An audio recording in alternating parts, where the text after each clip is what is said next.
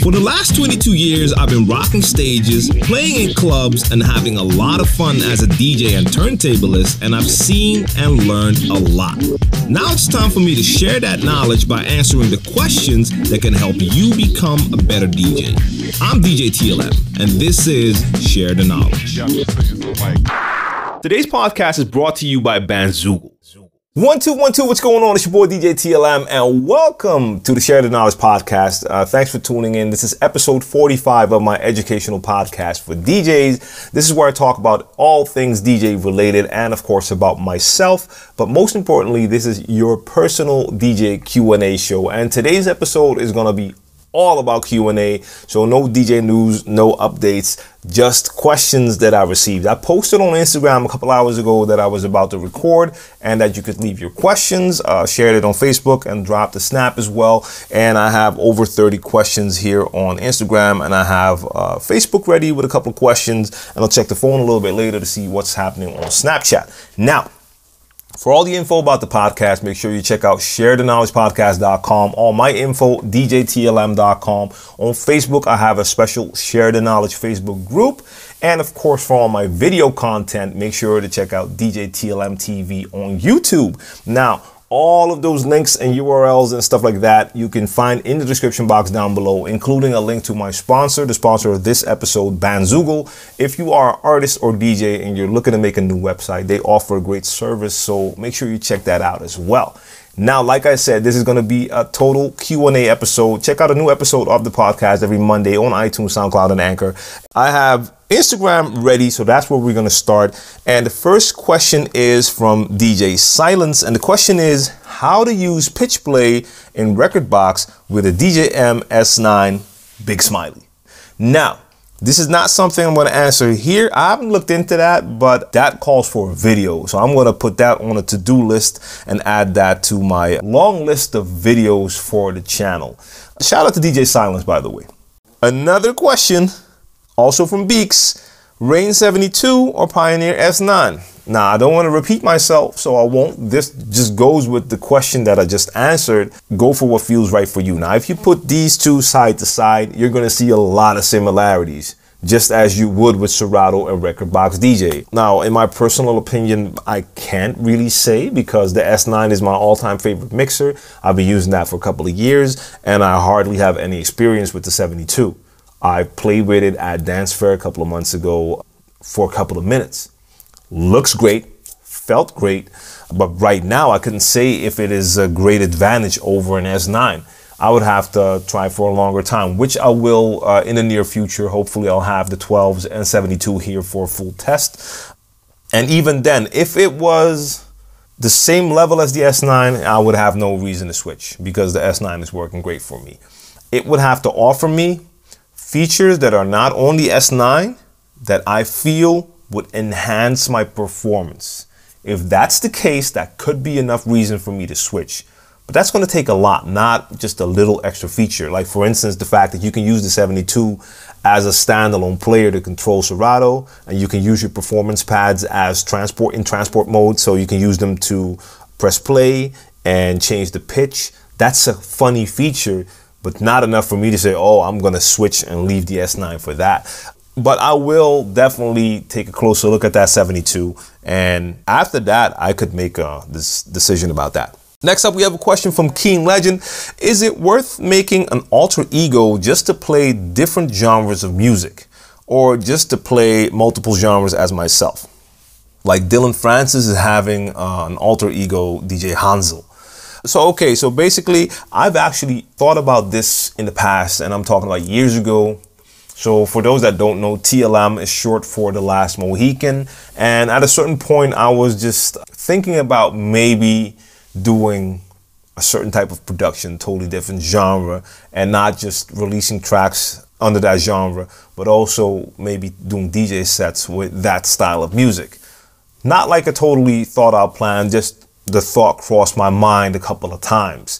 And during that period, I was also considering to use a different name for that, just because I already had a name that was solidified within certain genres. So when it came to our urban scene, our hip hop and R and B, That's where I was known. That's where I've been playing for years.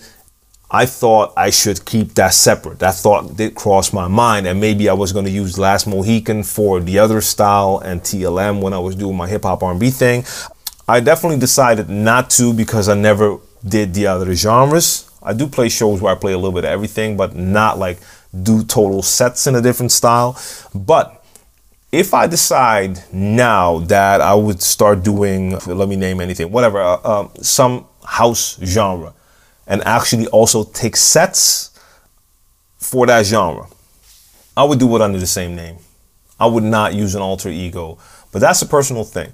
Some people might feel that it could hurt their brand. So for instance, if you're known as a hip hop and R and B D J and suddenly you're booked to do a house gig under that same name, that it's confusing for the fan base.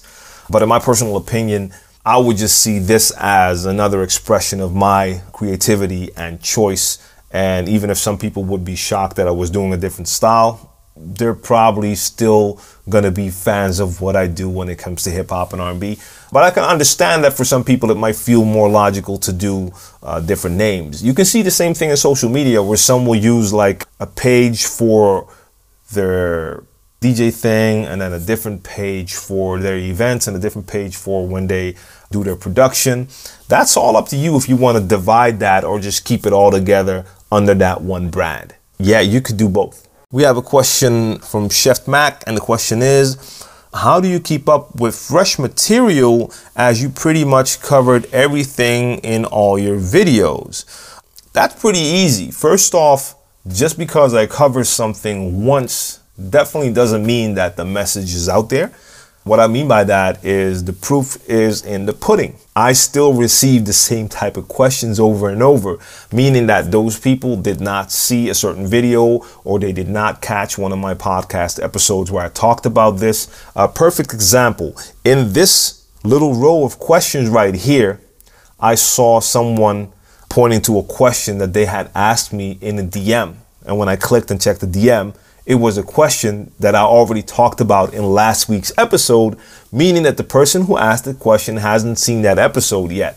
So you can never assume that just because you cover something in a topic in a video, that that just clears it up. I know that the same questions will always come back. That's not a problem. That only means I have to talk about it more, and I definitely don't mind. Same as talking about choosing between different types of software or hardware. I get that question twenty times a day probably. But there will always be fresh material because we're in an era where you constantly have new developments. So you have the, the developments when it comes to technology, new hardware, new softwares, new ways of DJing. Then you have the fact that things like the entire D J scene and party scene change. Other genres get popular, certain genres go away, other things come back. There's always going to be something happening that's going to catch your attention. Same thing, I'll be talking in the coming months and years. I'm going to try to talk to as many D Js as I can about their process, how they came up, how they got popular, how they branded themselves. The ways we as D Js brand and promote ourselves will constantly change. I want to make sure that I do stay up to date to know what you should do to uh, promote yourself in the best way, because I know for a fact that right now, I'm not the most up-to-date person when it comes to promoting yourself as a D J. I come from a different era. I try to instill the values that I learned over the years to my audience, and at the same time, add everything new that I hear and find out about. And I know that there's still plenty of stuff that I have to learn. So anytime I learn something new, I can share it. So up until this point, I've had no uh, time where I thought like, I don't have anything to talk about anymore. Everything's been talked about. I don't see that problem coming anytime soon, as long as I have you. So for instance, right here, I was going to do this show. I had not prepared anything. Sometimes I prepare the show. Sometimes I just don't have the time. I posted this a couple hours ago, and if I refresh, I'm probably up to forty questions just here. I might not even get to all the questions because the, the, the show is already uh, on, I don't know, ten, fifteen minutes now. I'm in a great space right now. That's all I can say. Will Slater wants to know how best to transition from controllers to C D Js when you're first time playing on the C D Js in a club. Okay, so let me see. So you mean that you're gonna have to play on C D Js in a club, and you've never played on C D Js, you've only played on a controller. And this can happen. A lot of you probably, if you're in your beginning stages, you might be playing at home with a controller right now, or right now, but at a certain point you might get a booking, and that booking could be in a club where they have C D Js, and you have no option to bring your controller, or you feel that you don't want to bring your controller. But whatever the case may be, you're gonna end up playing on C D Js, and you've never played on C D Js. All right. First thing I would do is look up a few tutorials online about C D Js, just for the simple fact that you want to be prepared to know where all the functions on that uh, player are. If you've used a controller or any type of D J device, you're familiar with the controls that are on that device. If you have a turntable, it's gonna have a start stop, it's gonna have pitch control, and then you're basically done. If you have a C D J, it's gonna have a start stop, it's gonna have a cue, it's gonna have pitch control, and then it's gonna have loop feature, and it's gonna have hot cues, and you're gonna be able to skip tracks. But basically, those are the main things you'll be using during your set. If you have a controller, you're gonna have a start stop, maybe a cue, probably hot cues, pitch control, and loop could very well be on there as well. So you're familiar with the features. The only thing you want to make sure you know is where they are on that player, so that you don't end up in the club. Now you see a C D J for the first time, and you have to start looking for the features. You need to know in advance where all the knobs and buttons are and what they do. And most likely, most of the things on that C D J will sound familiar because you have those on your controller as well. So just look up a couple of tutorials, start there. It's gonna take a minute to adjust. If the first time you touch them is during your first gig, you're gonna have that learning curve simply because they will feel a little bit different from your controller depending on what type of controller you use. If you're using one of these Pioneer controllers or standalone players that are very similar, then it's gonna feel a lot like your controller. If you're using the, damn it, what's this called? The X D J R X or R X two, those are like just a step below using a C D J. They have the same look, layout, and kind of the same feel. Or the D D J one thousand, I think the, the jog wheels are the same size as a C D J or kind of similar. I mean, if you're using one of those controllers, it's not gonna be the biggest difference in the world. That's all I can tell you. But make sure you do your research so you know in advance what's on that player, where it's at, and what it does. What are the best slip mats for the twelve hundreds? I have no idea. All I know is that if you want to do any type of turntablism or scratching, you want to have some nice, thin, smooth slip mats. So you have all kinds. I have slip mats from the most no-name brands, and then I have slip mats from a lot of different brands. I have some, what do I have here? I have Vestax slip mat, really thin, and this is like real soft material. Then right here you have one from Audifon.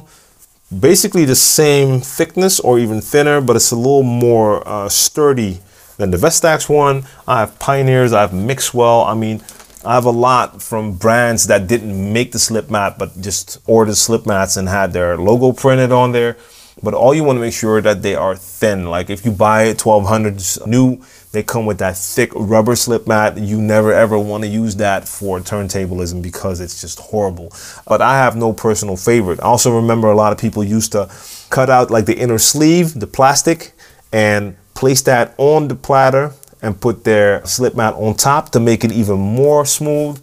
But I never had like real a real, really favorite brand or anything like that. Then we have Fly Ass Tomboy. I'd like to know your thoughts on the E V Z L X twelves or fifteens for parties up to three hundred people.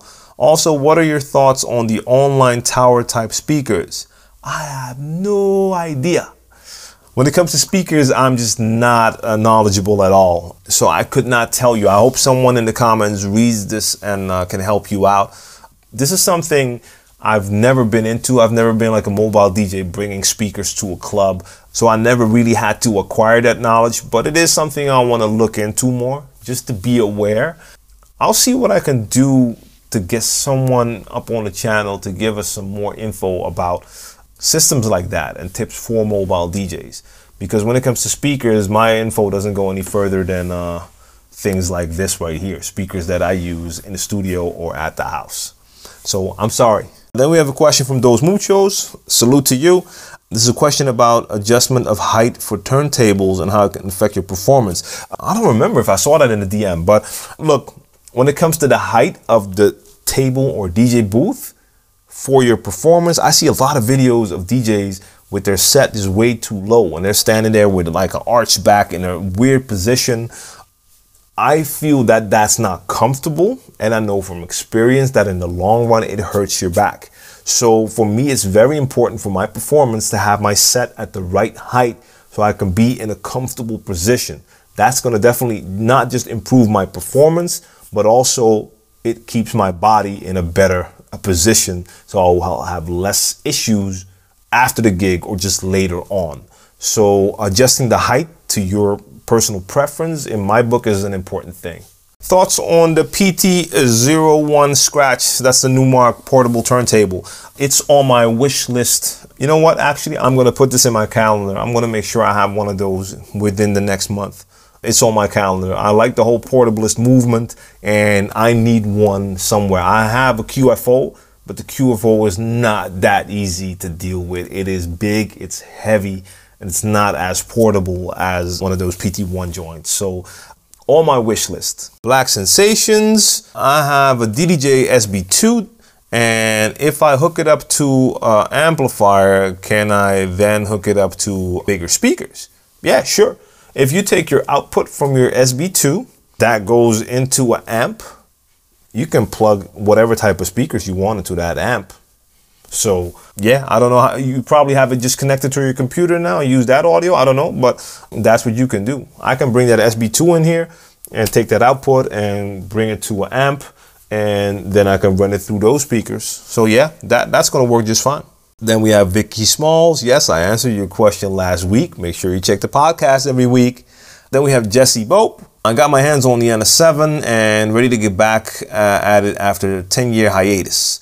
Should I get a new Mac or will a second hand do? Also, I need four gigs of RAM on a Mac. Is that enough for Serato D J? Should I get one with eight?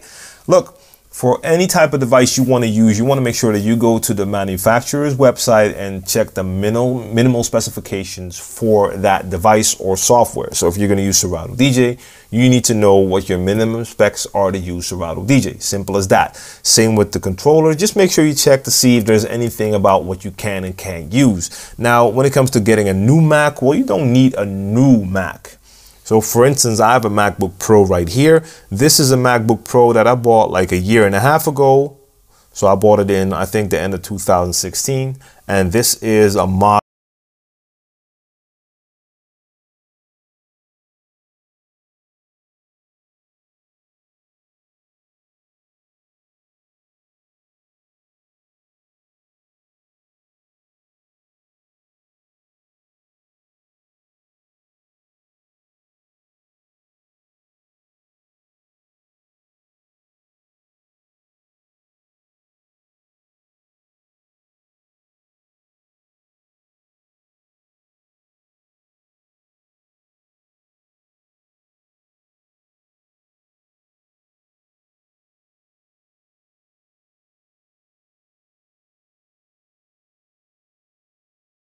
For a couple of years.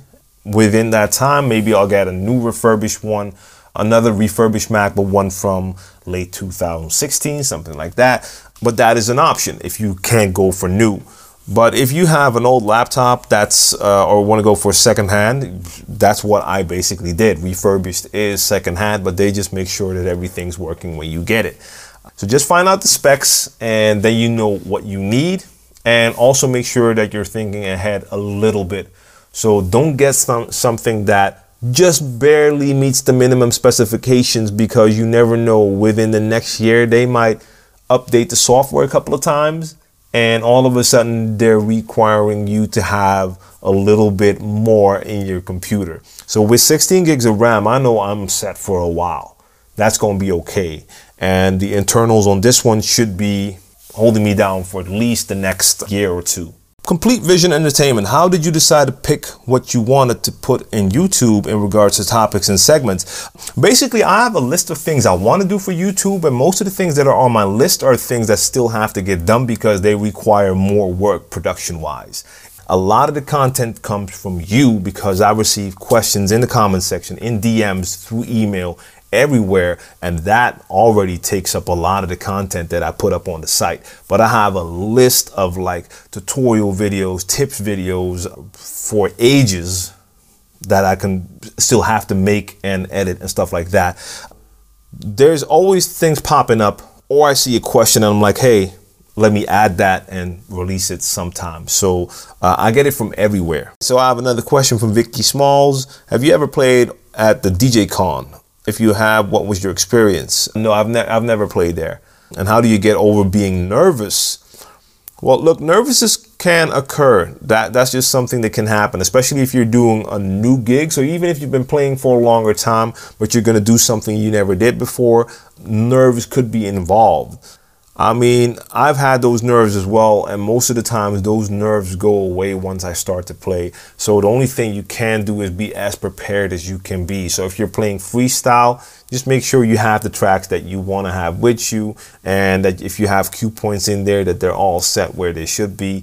Know for sure that the equipment is working right, so test it, make sure everything you need is there, or that you brought everything, so that you know that from a technical perspective everything is ready, so you don't have to worry about that anymore. Then just start and get into it. One good thing you could do is just have a prepared set for the first five minutes. So even if it's just the first two or three tracks, that you have that prepared so you don't have to think about that. And you can probably, if you practice it enough, just execute that flawlessly. That's going to boost your confidence as well. But beyond that, I've been nervous for gigs, not even D J gigs, but I've, I've been performing with an M C here in the Netherlands for the last twenty years, Brain Power. We've done over thirty-five hundred shows. And I remember we did shows after we already done like a thousand shows, where all of a sudden we had like this big gig, T V gig, ten thousand people, you're waiting behind the, the stage to go on, you have to wait there fifteen minutes in advance. That's gonna build up a little bit of anxiety, but you just try to stay as calm as you can, and once we hit that stage, it's all gone and you go straight into performance mode. But yeah, there, there wasn't anything else special that I was doing to like calm myself. I was just trying to focus on, okay, this is what I have to do. This is what we start with. Okay, okay, I'm ready. And then when the moment's there, you just go for it. So I see a question from uh, Seam, how to master tracks. Uh, that's something that's, I mean, hopefully I don't, I hope you don't mean technically, because I can't explain that. Um, but if you want tracks mastered, you're gonna have to either go to a professional mastering studio, get them to do it, go to forums online, look for people who might be able to do it for you. You also have uh, services like Lander, who uh, have subscription services that can uh, master your track by taking it through some of their software. Now, I can't say that that compares to going to a mastering studio, letting them do that, but the mastering studio is going to be way more expensive. Um, this is one of those things you have to put into Google. If you put how to master tracks into Google, you're going to get a lot of tutorials telling you how you can do it. And if you add how to get your tracks mastered, then they're going to give you a list of places that can master it for you. Um, I think that's the best advice I can give you uh, on this platform right here.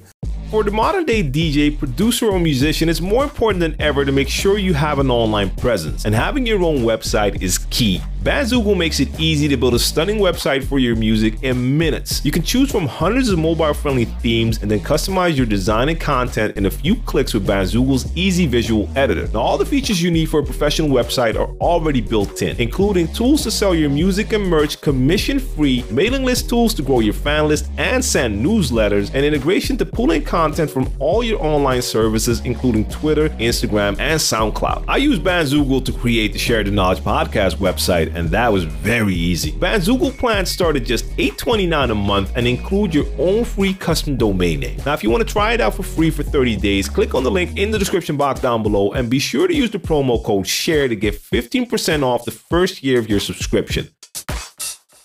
Andy Mac, Shout out Andy Mac. How do you stay motivated to make videos? I mean, the motivation is there, but I mean, in the past, it's been more the focus that's been all over the place. And then sometimes you, uh, let me compare this to working out. For all of you who have tried to do workouts or live more healthy and stuff like that. For most of you, you're gonna have that little peak. You go to the gym, you're excited, and after a couple of weeks, it gets a little bit harder and you go a little bit less. And before you know it, you haven't gone in weeks, maybe months. Same thing can happen to YouTube. I've had that happen in the past. Started making a lot of videos, then it gets a little bit harder. Other things happen.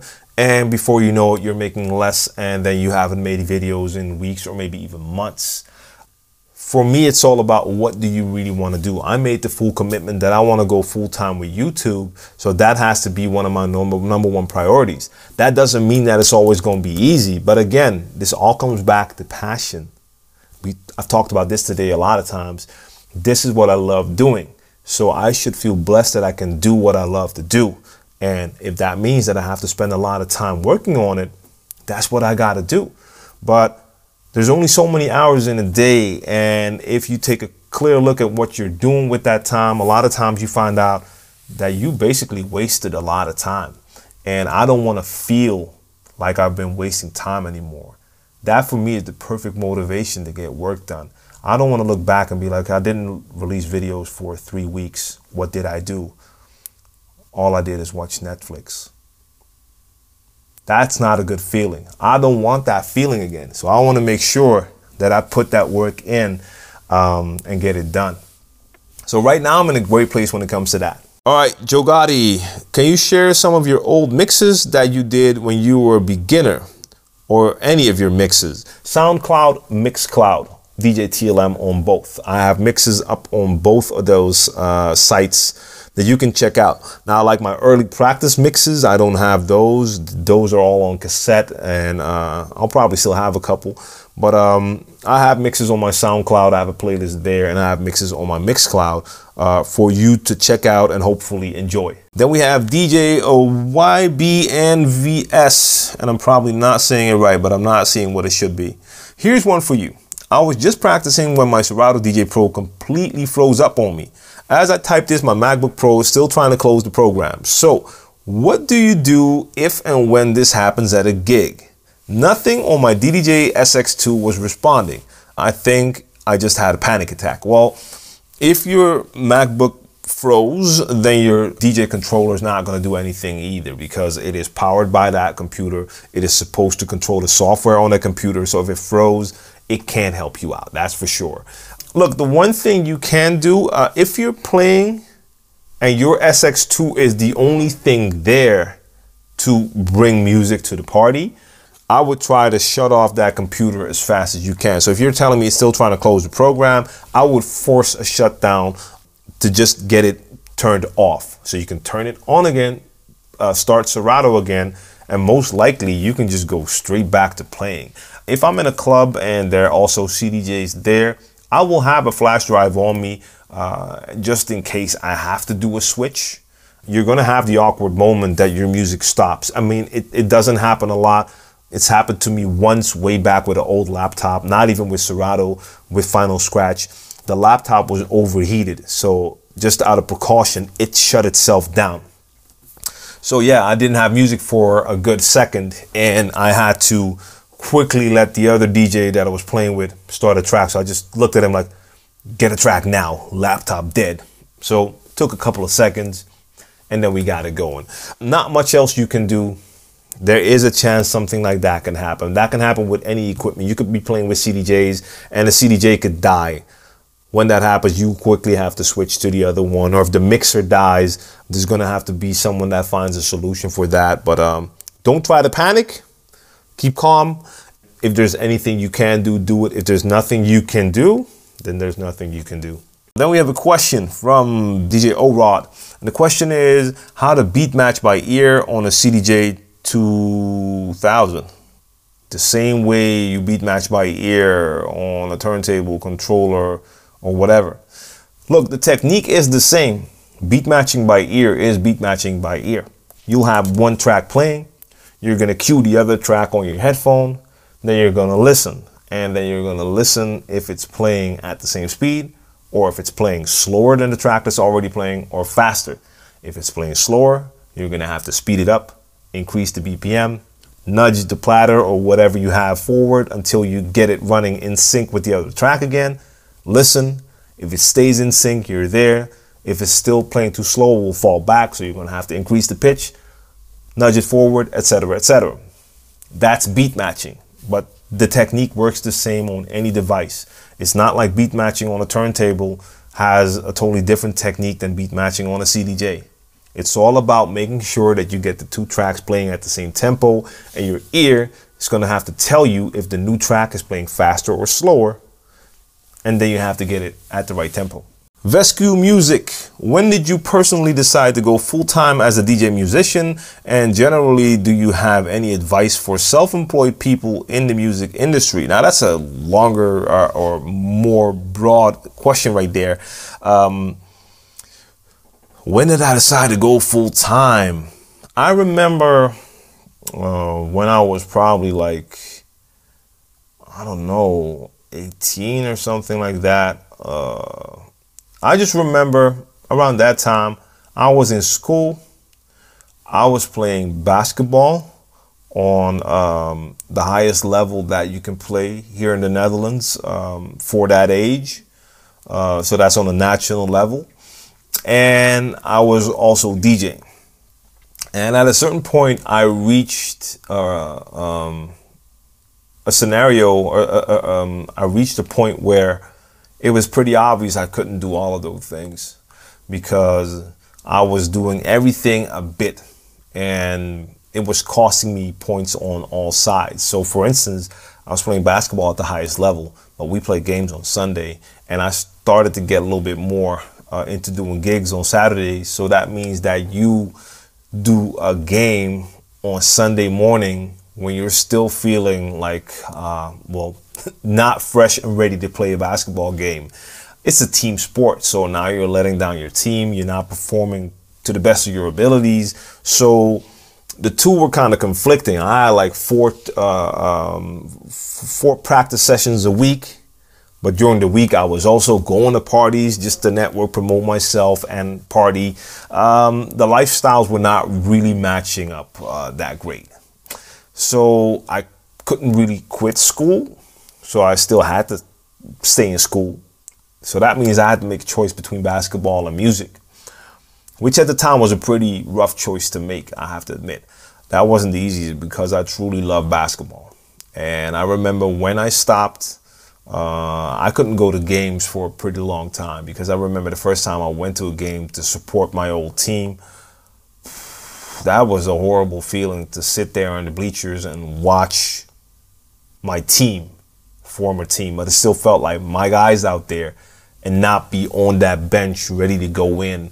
Um, so yeah, I did not like that feeling, but it was, it was the right choice. I know that just by looking at the love that I have for both and looking at what I could do with basketball, especially here in the Netherlands, or music.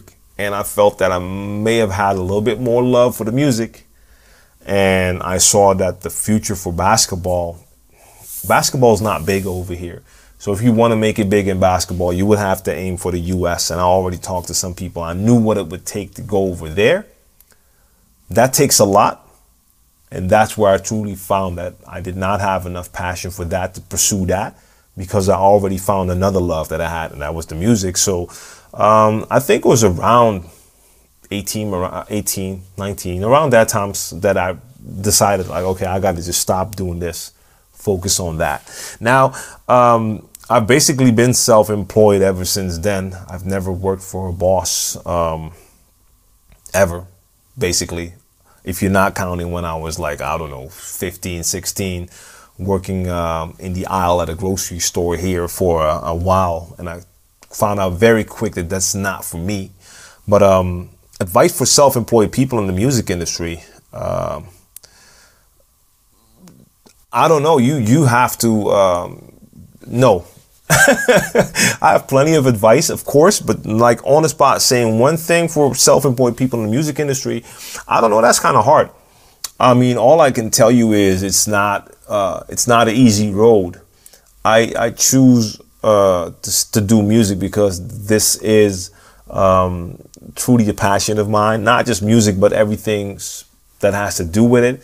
Because right now, content creation for my YouTube channel and the podcast uh, has my full attention, not even DJing. This is the most important thing for me now, but it's still all about DJing and music and the culture.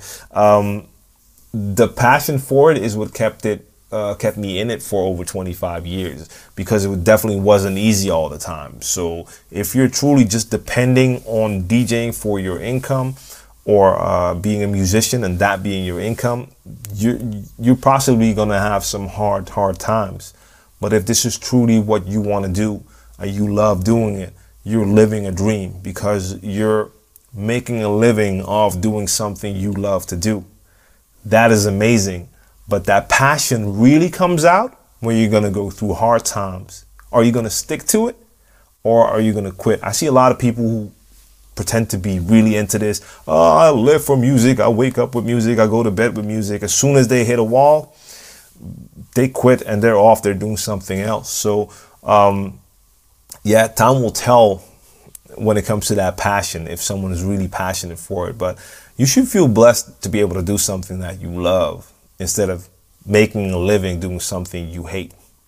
Um, it's not really advice, but that's all I can say about that right now. I want to thank you for tuning in to episode forty-five of the Share the Knowledge podcast. If you're tuning in to iTunes, Anchor, or SoundCloud, or if you're watching one of the video clips on YouTube, I'll be back next Monday with a new episode, and you can find me anywhere on social. The handle is D J T L M, or go to my YouTube channel, D J T L M T V, or send me your email, D J T L M T V at D J T L M dot com. All the links to all the info and everything is in the description box down below. Make sure you share this video or this podcast if you like this info, so you can help me share the knowledge and we can build this movement. I'll be back soon. If you're subscribing to my YouTube channel, make sure you also turn on the notifications, because YouTube is not sending my videos to your subscription feed. I want to make sure you get all of the content that I'm making for you guys. All right, I'll be back next week on the podcast or anytime on YouTube. Peace.